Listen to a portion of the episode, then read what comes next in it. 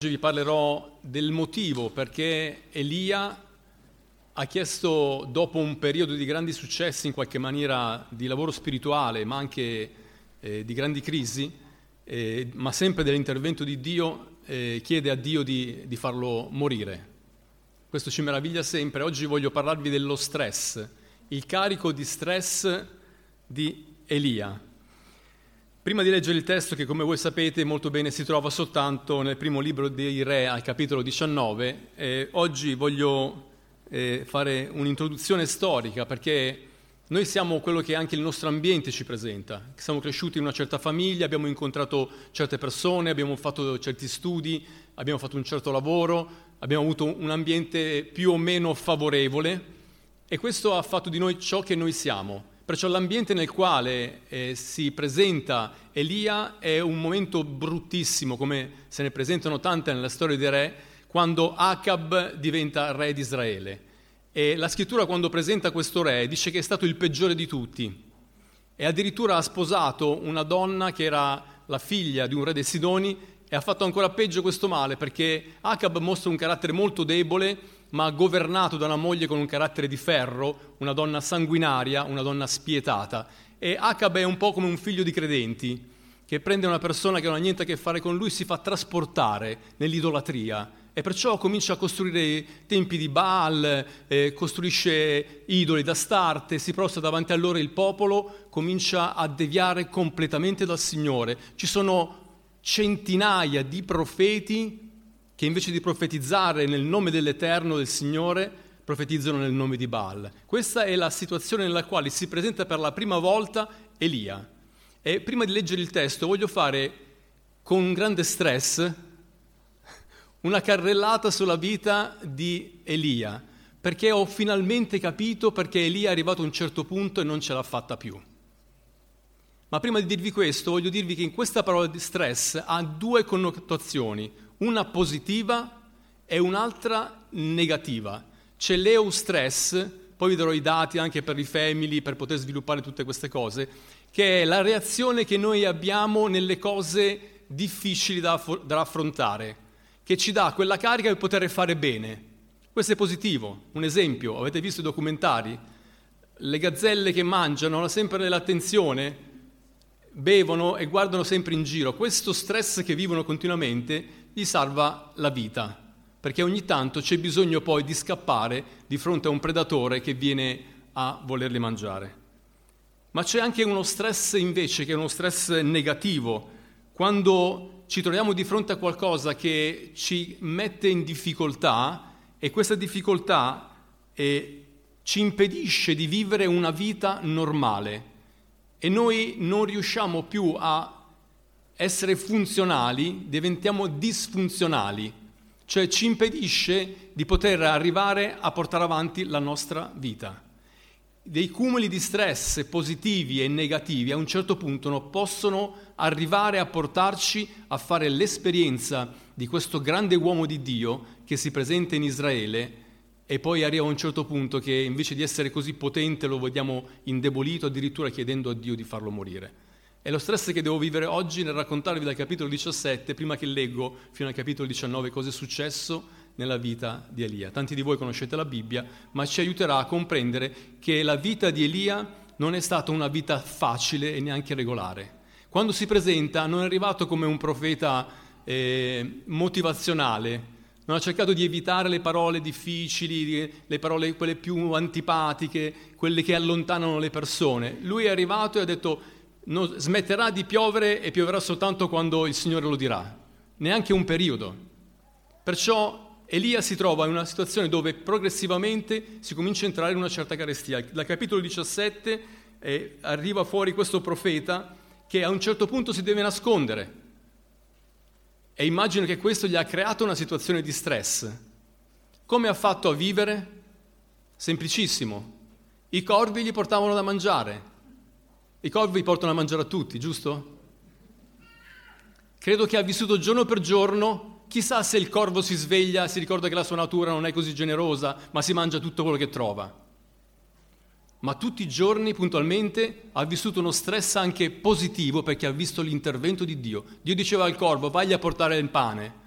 e il corvo portava il pane, portava la carne, non so che cos'altro ha mangiato, ma sicuramente portava, qui dice, la carne, e il corvo la carne non te la porta sicuro, e beveva al torrente.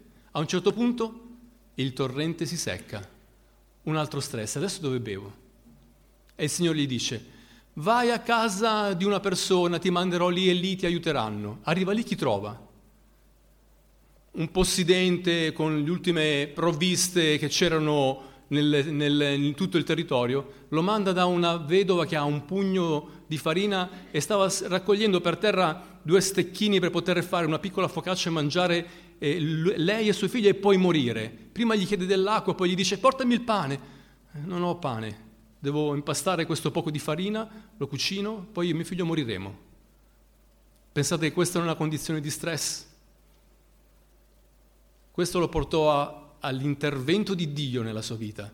Noi siamo spirituali, ma siamo anche fatti di, di carne e affrontiamo le cose della vita con la ragione, con la razionalità. E grazie a Dio quando riusciamo a entrare in, questi, in queste dimensioni spirituali dove vediamo un Dio che si muove. Ed ecco che per lungo tempo la scrittura dice che il Signore fece in modo che quella farina non si esaurisse e mangiarono sia il profeta, anche qui ci sono delle alcune cose che non possiamo entrare per brevità di tempo, il figlio e questa donna. Ma a un certo punto cosa succede? Vi ricordate? Muore il figlio di questa donna e questa donna se la prende col profeta.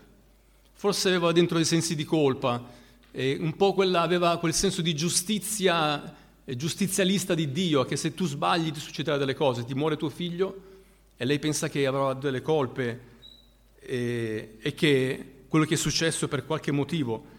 Ho letto questa tensione nella preghiera di Elia Voglio soltanto leggere questo versetto prima di andare poi più avanti al capitolo 17, il verso 20, dove dice, poi invocò il Signore e disse, Signore mio Dio, colpisci di sventura anche questa vedova della quale io sono ospite facendone morire il figlio?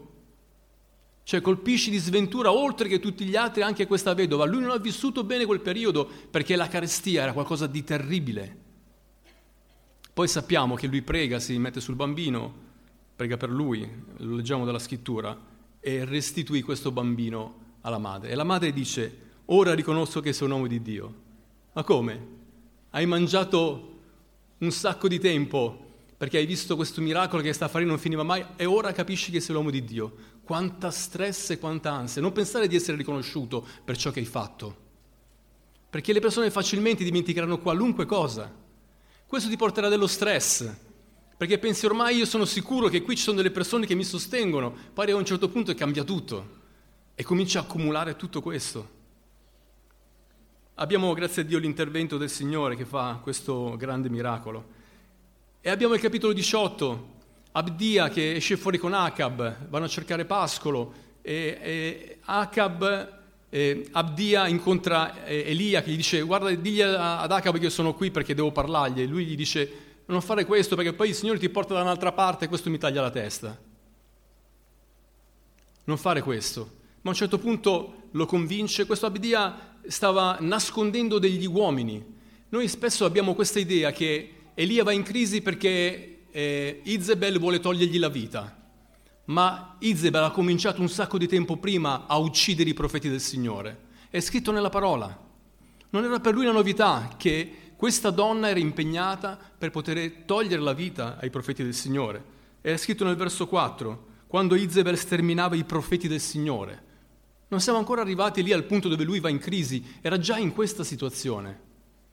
Ed ecco che lo stress è questo, come posso riportare un popolo deviato per tutti, tutto questo tempo a, ad adorare soltanto il Signore? E sfida i profeti di Baal. Abbiamo nel capitolo 18 questo racconto di Elia sul Carmelo e abbiamo tutta la descrizione della costruzione dell'altare, come è stato fatto e di questi uomini che cominciano loro per primi a preparare l'altare, mettere sopra gli animali e cominciano a gridare, cominciano a tagliarsi e dalla mattina fino al, al mezzogiorno continuano a gridare e il sangue grondava da tutte le parti, ma Dio non scendeva, il loro Dio non scendeva con il fuoco dal cielo.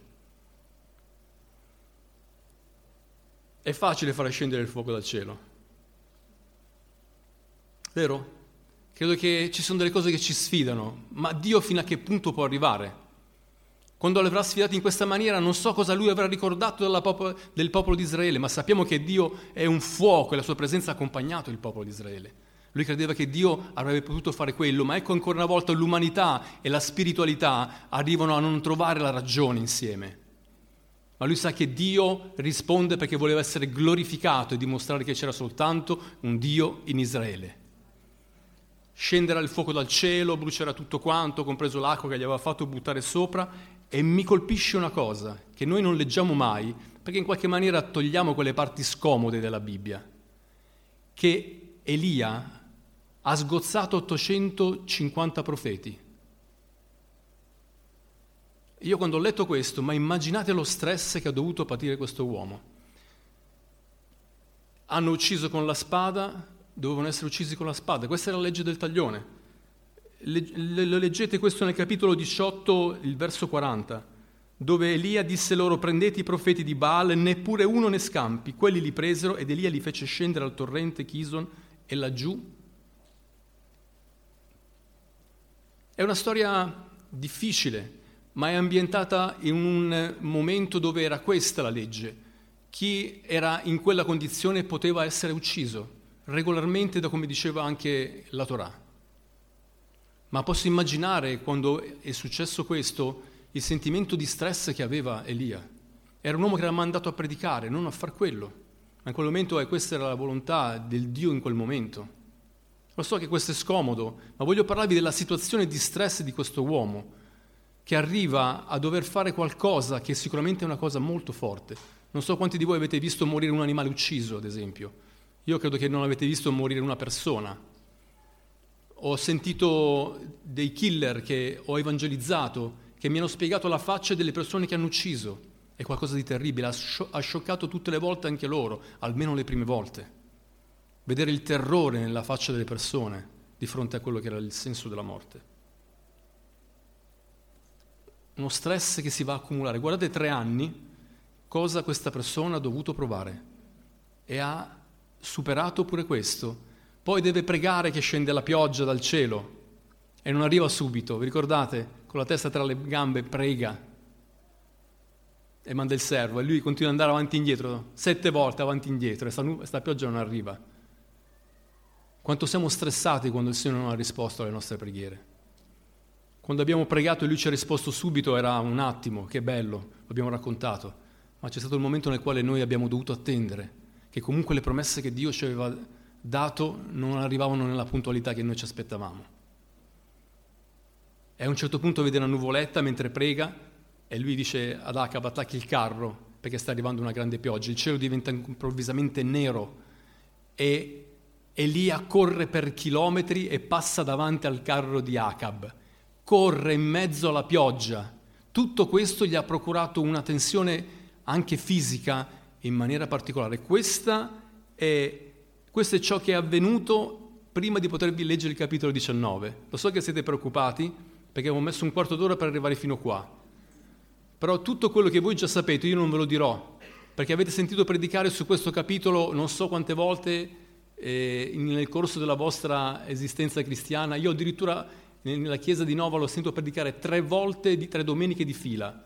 Arrivavano persone diverse e tutte predicarono su questo testo. Che fai qui Elia? Non so quanti si ricordano. Sono rimasti scioccati da questa cosa.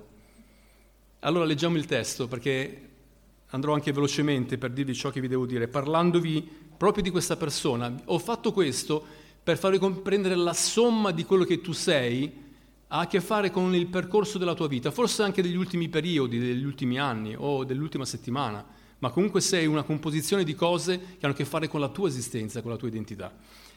E prima Re, capitolo 19, dice Acab raccontò a Izebel tutto quello che Elia aveva fatto e come aveva ucciso con la spada tutti i profeti.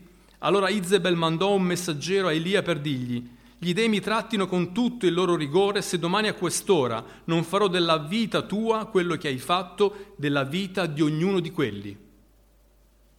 Fattore scatenante. Elia vedendo questo si alzò se ne andò per salvarsi la vita, giunse a Beersheba, che appartiene a Giuda, e vi lasciò il suo servo. Ma egli si inoltrò nel deserto una giornata di cammino e andò a mettersi seduto sotto una ginestra ed espresse il desiderio di morire, dicendo, basta, prendi la mia anima, o oh Signore, poiché io non valgo più dei miei padri. Poi si coricò e si addormentò sotto la ginestra. Allora un angelo lo toccò e gli disse, alzati e mangia. Egli guardò e vide vicino alla sua testa una focaccia cotta su pietre calde e una brocca d'acqua. Egli mangiò e bevve e poi si coricò di nuovo. L'angelo del Signore tornò una seconda volta, lo toccò e disse, Alzati e mangia perché il cammino è troppo lungo per te. Egli si alzò, mangiò e bevve, e per la forza che quel cibo gli aveva dato, camminò per quaranta giorni e quaranta notti fino ad Oreb, il monte di Dio. Lassù entrò in una spelonca, vi passò la notte. E gli fu rivolta la parola del Signore in questi termini. Che fai qui, Elia? Egli rispose, io sono stato mosso da una grande gelosia per il Signore, per il Dio degli eserciti, perché i figli di Israele hanno abbandonato il tuo patto, hanno demolito i tuoi altari, hanno ucciso con la spada i tuoi profeti, sono rimasto io solo e cercano di togliermi la vita. Dio gli disse, va fuori e fermati sul monte, davanti al Signore. E il Signore passò un vento forte, impetuoso, schiantava i monti, spezzava le rocce davanti al Signore, ma il Signore non era nel vento e dopo il vento un terremoto, ma il Signore non era nel terremoto e dopo il terremoto un fuoco, ma il Signore non era nel fuoco e dopo il fuoco un mormorio di vento leggero. Quando Elia lo udì si coprì la faccia con il mantello, andò fuori e si fermò all'ingresso della spelonca. E una voce giunse fino a lui e disse, che fai qui Elia? Egli rispose, io sono stato mosso da una grande gelosia per il Signore, per il Dio degli eserciti, perché i figli di Israele hanno abbandonato il tuo patto, hanno demolito i tuoi altari e hanno ucciso con la spada i tuoi profeti. Sono rimasto io solo e cercano di togliermi la vita. Il Signore disse, va, rifà la strada del deserto fino a Damasco e quando vi sarai giunto ungerai Azael come re di Siria. Ungerai pure Jeu, figlio di Nimshi, come re di Israele, e ungerai Eliseo, figlio di Safat, da Abed Meola, come profeta al tuo posto. Chi scamperà dalla spada di Azael sarà ucciso da Jeu, e chi scamperà dalla spada di Jeu sarà ucciso da Eliseo. Ma io lascerò in Israele un residuo di settemila uomini, tutti quelli il cui ginocchio non si è piegato davanti a Baal e la cui bocca non l'ha baciato. Fino qui la lettura della parola del Signore. Ecco che perciò questo carico di stress, da una parte positivo con l'intervento di Dio, fratelli, quando noi abbiamo dovuto pregare per qualcuno o pregare per una liberazione, poi abbiamo visto come Dio ha operato, ma sapete che carico di stress quando devi fare il pre, quando tu devi affrontare il bisogno di una persona, quando devi affrontare anche la tua debolezza per poter affrontare qualcosa che è più grande di te. Ricordo che un giorno un pastore ha predicato sulla guarigione, eravamo in una tenda e ho visto i suoi occhi quando gli hanno portato una donna in carrozzella. Era smarrito. Credo che ha vissuto lo stress più grande della sua vita. Perché in quel momento qualcuno gli stava dicendo, io credo a quello che tu hai predicato, adesso vediamo. È andato a pregare, ma ho visto nei suoi occhi quello smarrimento che è la parte naturale dell'uomo. Ecco, così si presenta Elia di fronte a qualcosa che ci lascia sorpreso. Le minacce di una donna. Lei era già attiva, che era rimasto solo, l'aveva detto quando ha sfidato i profeti di Baal, sono rimasto soltanto io, ma io sono pronto a combattere per tutti voi perché il fuoco dal cielo non lo faccio scendere io, sarà l'Eterno quello che risponderà. Perciò ecco che questo carico di stress che dobbiamo tenere bene presente è una cosa che dobbiamo valutare e rivalutare per evitare di trovarci poi completamente disfunzionali nella nostra vita, in modo che non possiamo più affrontarla neanche nel modo come ci aiuterebbe poi a portare fuori i problemi prendere le cose nel, posto, nel modo giusto. Elia era diventato disfunzionale, non riusciva più ad andare avanti. E perciò ecco che prende la strada del deserto. C'è questa famosa ginestra sotto la quale lui si è, si è messo. È una cosa che si fa quando si diventa disfunzionali, si cerca l'isolamento.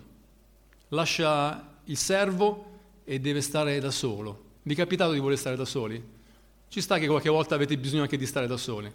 Io quante volte ho detto nel passato vorrei stare su una montagna fatta a punta dove ci sto soltanto io, che non c'è un posto neanche per uno a fianco. Qualche volta ho fatto questo viaggio mentale e mi ha aiutato. Vabbè, ma non sempre funziona così. Ma tutto questo porta qualcosa della quale anche i credenti si vergognano e dobbiamo cominciare a parlare di questo, il desiderio di morire. Ci si vergogna perché ci hanno insegnato che se tu hai fede queste cose non ti possono capitare. Perché ci dobbiamo vergognare? Queste storie sono qui nella Bibbia per darci degli grandissimi insegnamenti. Mosè chiese a Dio di farlo morire.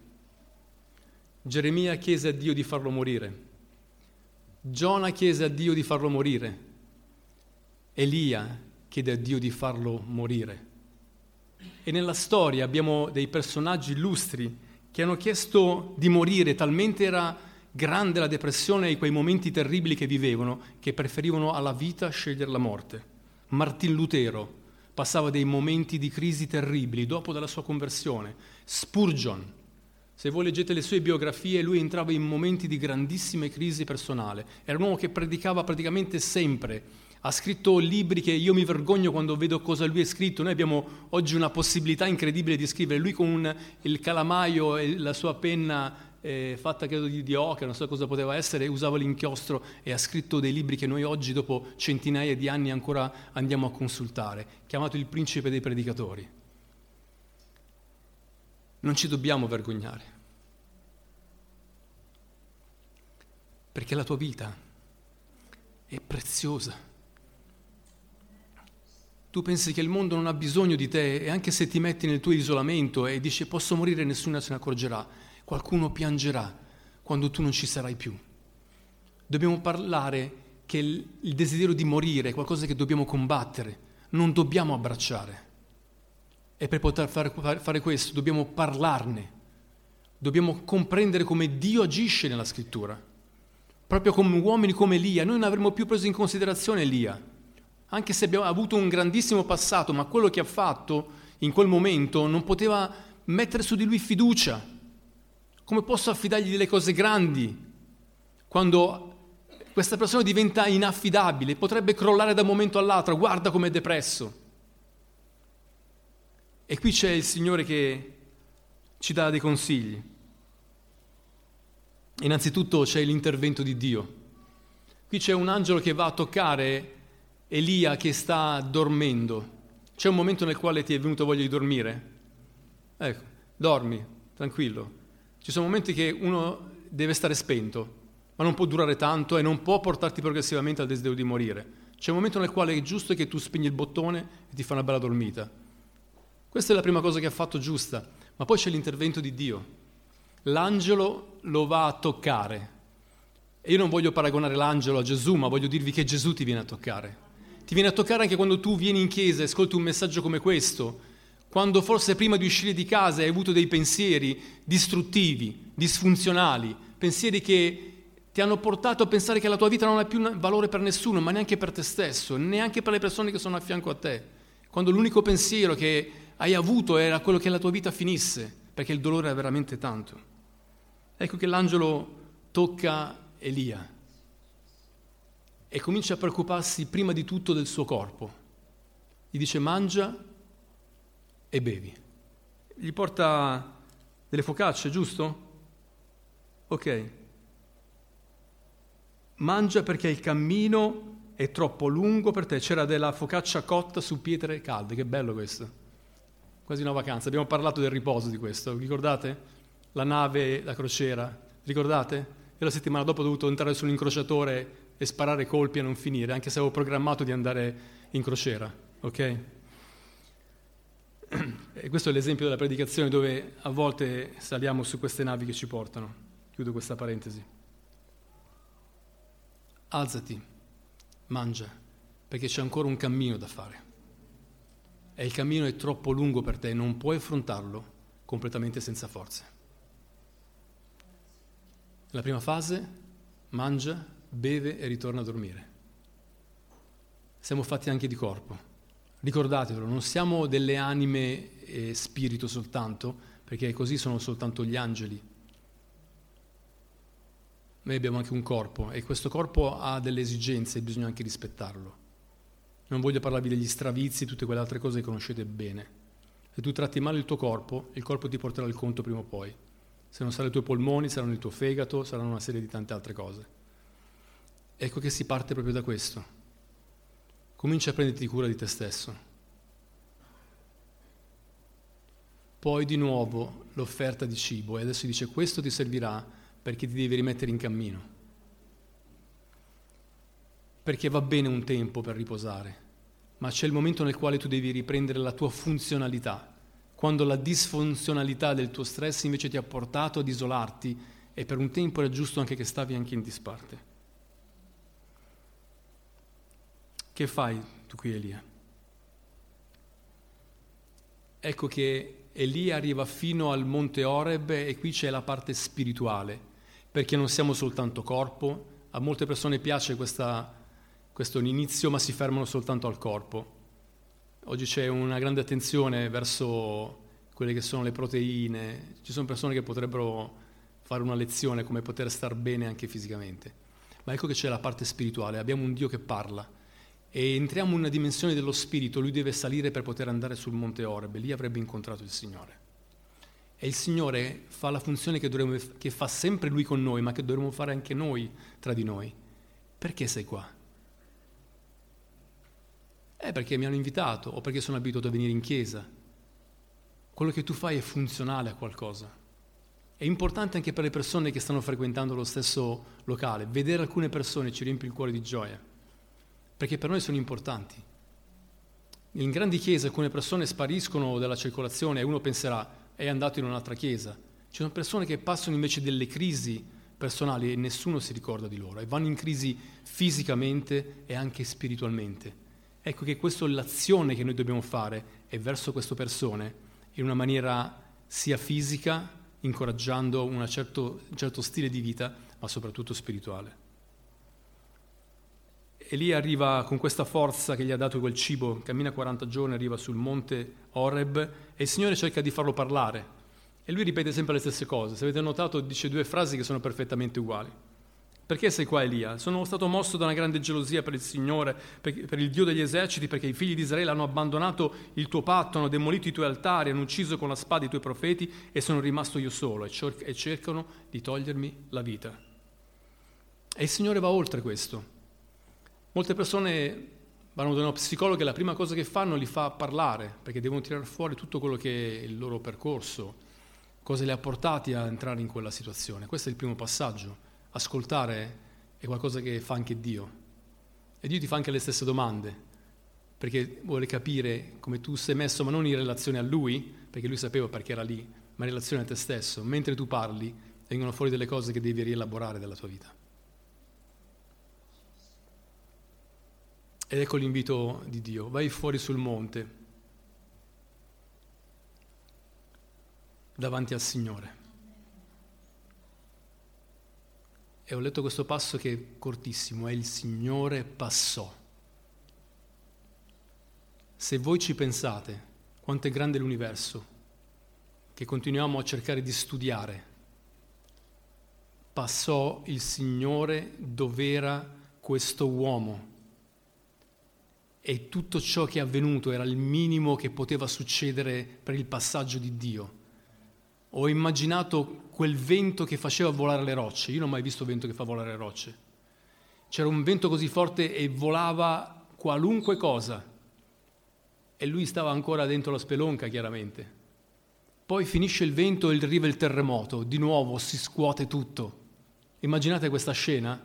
Altro che stress ma sei davanti a Dio, quello stress il Signore ti porta poi a, a rivalutarlo, a portarlo a quello che è la sua presenza. A volte siamo stressati anche a stare davanti al Signore, perché ci, fa, ci incute timore la sua forza. Se no saremo dei pazzi a pensare che Dio è come noi. Questo Dio grande e tremendo, il salmista parlava così, un Dio grande e tremendo. Avevano paura quando c'era rivelazione di Dio. E poi parte il fuoco, probabilmente c'erano rocce su quel posto, Monte Oreb, un fuoco incredibile, lui non, non esce ancora. Tanti hanno interpretato tutte queste cose con un milione di cose, non entro in questo, non è lo scopo del, di questo messaggio. Poi a un certo punto qualcosa che mette tranquillo il cuore di Elia, come un mormorio di un vento leggero. ed Elia si fida di poter uscire. E ancora la domanda, che ci fai tu qua Elia? Ritorniamo di nuovo alle domande che ti ho fatto prima. Lui ripete precisamente le stesse cose. Aveva bisogno di avere una visione diversa. Era un uomo stressato, come siamo noi nella nostra società. È bello quando siamo stressati e facciamo cose positive, ma dobbiamo stare attenti quando questo stress ci porta a una paralisi. Lo stress positivo ci riporta di fronte al Signore che riprende in mano la nostra vita e ci dà uno scopo per andare avanti. La vita di Elia non era finita e il Signore gli presenta quello che è il progetto. Rifai la strada del deserto fino a Damasco e quando vi sarai giunto farai le unzioni di queste persone, persone strane, il re di Siria, eh, Yehu, qualcuno che avrebbe preso il suo posto, Eliseo, ma sappiamo che la vita di Elia riempirà ancora tutto il libro dei, dei re e arriverà ancora nel secondo libro dei re, quando ci sarà un carro di fuoco che porterà via questo uomo di Dio. E probabilmente sarà uno di quei due testimoni che ritorneranno nel tempo della fine. Guardate come il Signore riprende di nuovo questo personaggio che ha detto Signore fammi morire, ti prego fammi morire. No, la tua vita è preziosa, non devi pensare alla morte. Concludendo ti voglio dire che questa storia è la storia di tanti uomini nel corso dei secoli, più o meno potenti nelle strade di Dio, ma che hanno percorso tutti la stessa strada, che hanno, hanno provato lo stress, hanno provato l'ansia, hanno provato lo sgonfiamento della depressione, perché tutti i cambiamenti e le cose che tu non puoi gestire caricano sopra di te qualcosa che a volte ti impedisce di poter andare avanti. L'intervento di Dio è perciò sul tuo corpo e l'intervento di Dio è sul tuo spirito e su ciò che Lui ha già preparato per te perché tu lo possa portare a compimento. Sentiremo parlare di Elia anche nel Nuovo Testamento, non, abbiamo tempo di poter fare questo ma voglio incoraggiarti oggi. Se tu hai pensato che la tua vita è meglio che finisca, fai bene a parlarne con qualcuno. E se tu hai bisogno di essere aiutato in maniera più profonda, perché c'è qualcosa di molto più importante da dover rivalutare, si possono parlare anche con persone capaci di portarti fuori da questo periodo. La tua vita è troppo preziosa per poter essere sprecata.